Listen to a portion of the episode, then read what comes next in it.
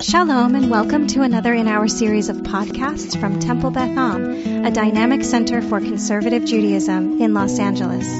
This is meditation and mindfulness with Rabbi Adam Kligfeld. Boker everyone. Good morning to those who are joining live here in Los Angeles, those who are on Zoom, and those who might be joining us live on Facebook. Uh, it should be morning most of the places where most of you are. I also want to say hello to those who are listening to this later on the Temple Beth Am podcast at whatever time it is for you when you are listening. Uh, after a few week uh, break back on a Friday morning, offering an opportunity for us to take care of self um, and to uh, invest in self, to pull back into self, uh, to see and hear self. Ultimately, in order to rejoin everyone and everything else slightly more um, full and slightly more human and slightly more aware of what it is that we want to get out of life today and every day. Uh, what I want to share as the um, frame for this week's meditation comes from a commentary on the scene where God recognizes that Saddam, Sodom and Amorah, Sodom and Gomorrah, are doing bad stuff and need some divine attention, some divine retribution. But before God makes the decision, the Torah says as he's having this interaction with Abraham, Erdana ve'er'eh. I will go down. Erda is from the root yored. I will descend and I will see. The descent is interesting in many, many religious traditions, including ours.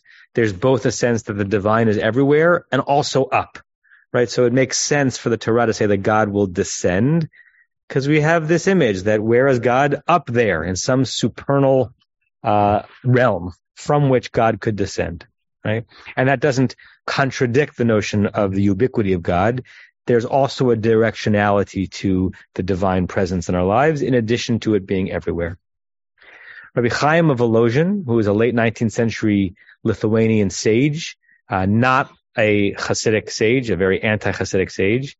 He says everywhere that the root Yarad is connected to God, where God is descending, God is descending to come down in order to give those whom God is descending to a chance to go up.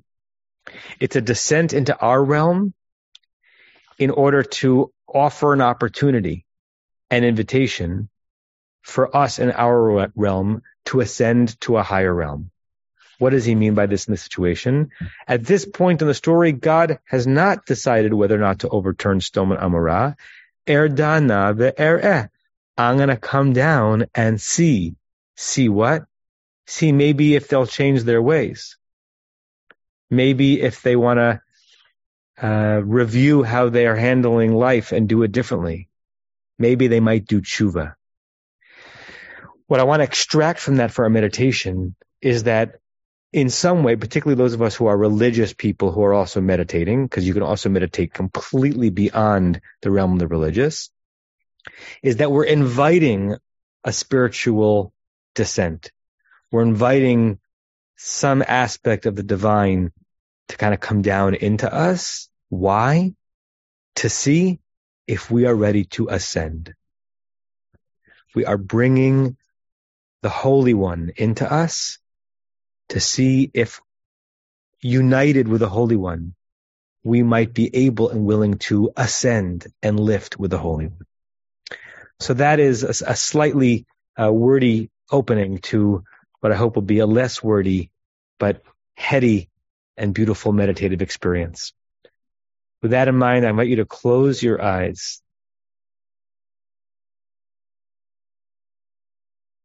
close your eyes and start to take stock of this moment. Becoming aware of your body's position that you moved into without even thinking about it. But now what you claim, you, you stake this position as very intentional.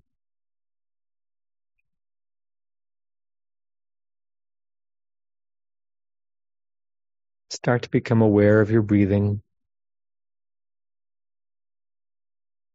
That automatic action that we've done every few seconds since we were born. Very few of those breaths done with the intentionality that it is indeed a wonder, a luxury, a tremendous blessing.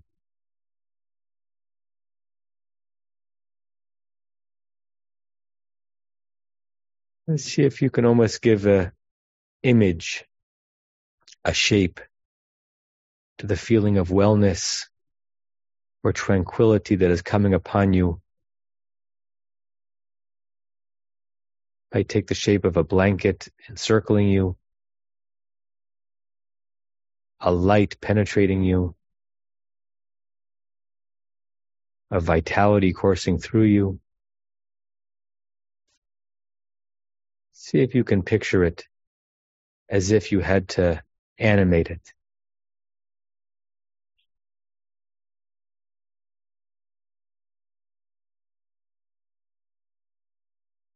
And let go of all of the muscles that we are trained by our culture to hold tight. Just relax. Sink into this moment which will not last forever, will not last an hour, will just be a few minutes where you can spread out your consciousness somehow at the same time that you are focusing your consciousness. This moment in which you are right here and everywhere this moment in which you are right now and you are beyond time. This moment when we beckon the Holy One into this moment with us, into our bodies, in with each breath a part of our spirits.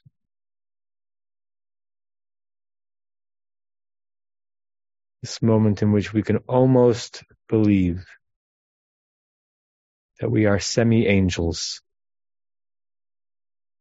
a mortal human body in a dance with a divine emanation.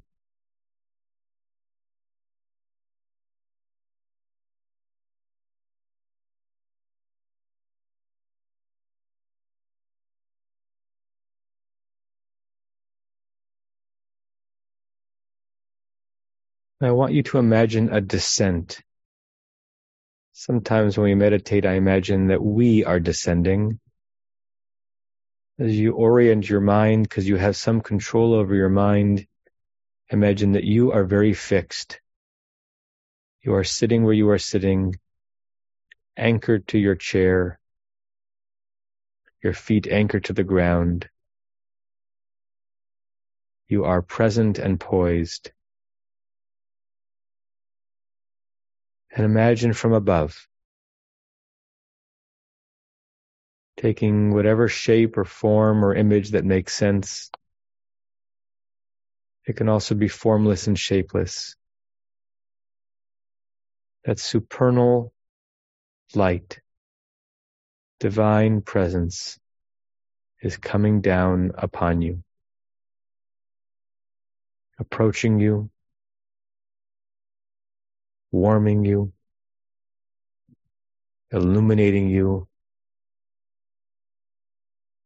with a light sense of love and embrace, helping you see yourself as a child of God. Using your mind's eyes, see if you can watch the descent happen. see you and see this divine spirit coming upon you, touching you, becoming you.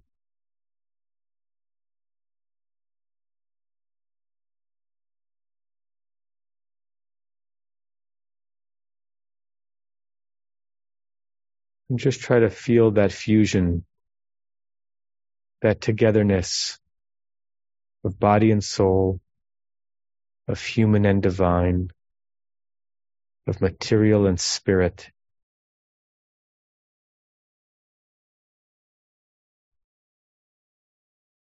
And when you're ready, and in a few moments, I'll leave this to you in your mind. When you're ready after imagining and focusing and embracing and enjoying this dance between you and this divine light, imagine you are ascending together to where? To what? For what purpose? Your mind will tell you your own answers. As you take this union and you lift and you rise to a greater plane, accepting the invitation from God who has descended to you, that you also ascend with God, soaring towards something that only you know is the destination.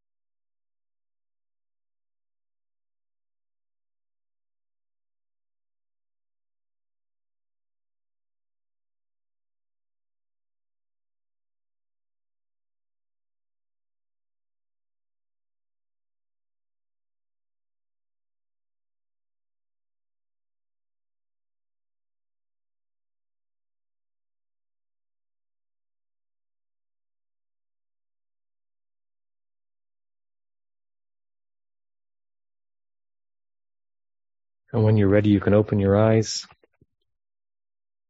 And I'll pull up the meditation prayer. We'll say it together three times as we close this moment and hopefully experience some benefit from it in ways that can be traced, in ways that we might never be able to trace, but doesn't mean they're not real. Say this three times. May we and all beings have happiness and the causes of happiness. May we all be free of suffering and the causes of suffering. May we all experience true happiness that has no taint of suffering. May we live in great equanimity, free from burdening attachment to loved ones and contempt for others, but rather with compassion for all. May we and all beings have happiness and the causes of happiness. May we all be free of suffering and the causes of suffering. May we all experience true happiness that has no taint of suffering. May we live in great equanimity, free from burdening attachment to loved ones and contempt for others, but rather with compassion for all. May we and all beings have happiness and the causes of happiness. May we all be free of suffering and the causes of suffering. May we all experience true happiness that has no taint of suffering. And may we live in great equanimity, free from burdening attachment to loved ones and contempt for others, but rather with compassion for all. I say to you all shalom and Shabbat shalom and namaste. It's so great to share this with you.